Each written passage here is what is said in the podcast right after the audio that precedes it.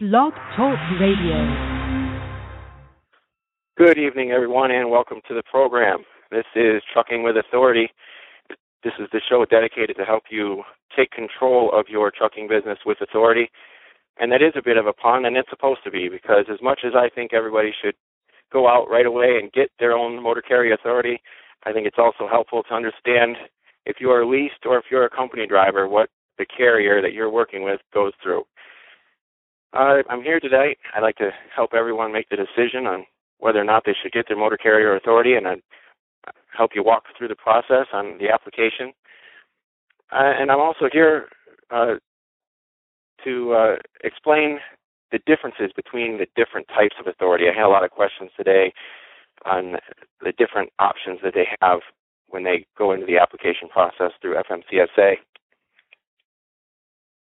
And also, I'd like to talk about a little on uh, how you run credit checks and how to make sure you're working with reputable companies, whether it's a broker or a direct shipper. Uh, a lot of discussion on that this week. I do a lot of research all through the week. Uh, I read a lot of articles. It's just what I like to do, even long before I did this podcast. That's that's what I spend my off hours doing, is just reading about trucking business. And sometimes, though, when I'm out searching for all types of information on business and scouring the internet and scouring news articles, sometimes things find me. So this week I just happened to buy a new cell phone, and in the process of setting it up, there, there's an option about the magazines or free trials and things like that.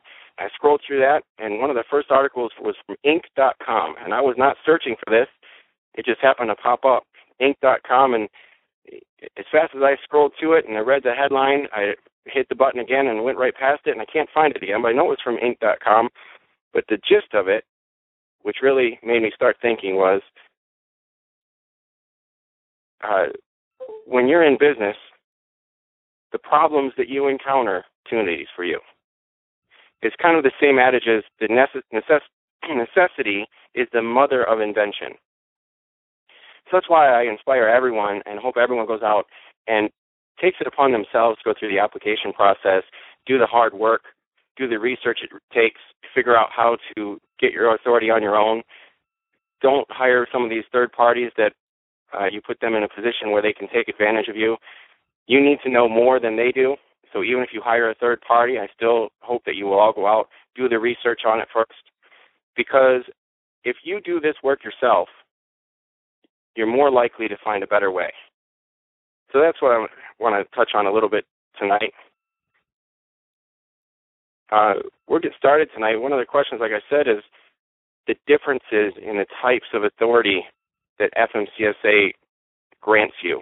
Different authorities, uh, what, I, I think there's a misunderstanding on what the roles are of some of the key players in this industry, and that being where the broker and what their authority allows them to do, what the motor carrier allows them to do, and then there's a middle ground there called the freight forwarder that is rarely talked about, but it's also important to understand, because knowing what role each one plays could keep you out of hot water in the future, and it also could help you understand how to expand your business down the road. So we'll touch on the broker model first. This is an application that you go through the F M C S A to get, just like you would if you were to get your motor carrier authority. I've talked about that before on some previous shows. Let me stop myself here. I just want to invite everyone to go ahead and press one if you have any questions, comments, tips, or tricks. I'd like to hear from you tonight. The past few shows, I have set the groundwork for what this show is all about, but really this is your show.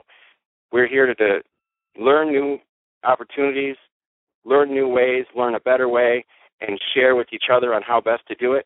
And I'm just trying to get things kicked off and point people in the right direction. So go ahead and press one if you have any questions on how to get your authority. If you have your authority and you want to share what you've gone through, the application process, or some experiences that you've seen, or if you have any questions or tips on some of the topics that we're talking about tonight. So going back to what I was saying, discussing the brokers. The broker's role is a third party. Many of you have probably heard them as the three P L, third-party logistics.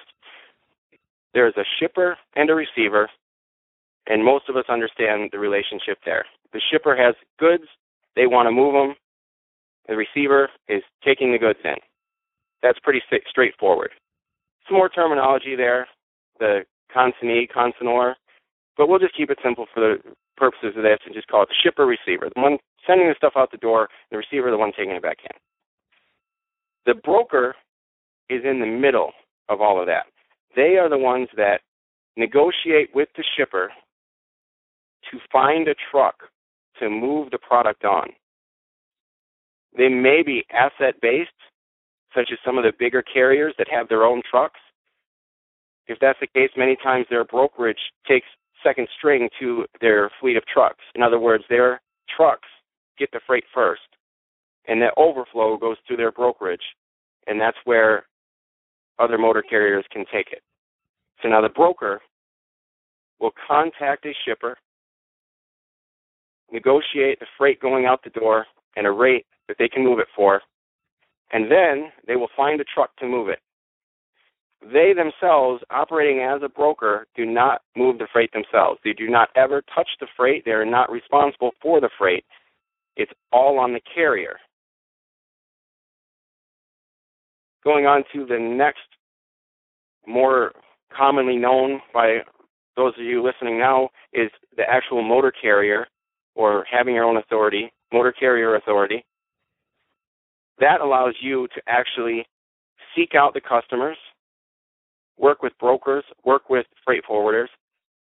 The motor carrier is actually the most important key to all of this because they're the ones that have the trucks to move the freight. The motor carrier can go to a shipper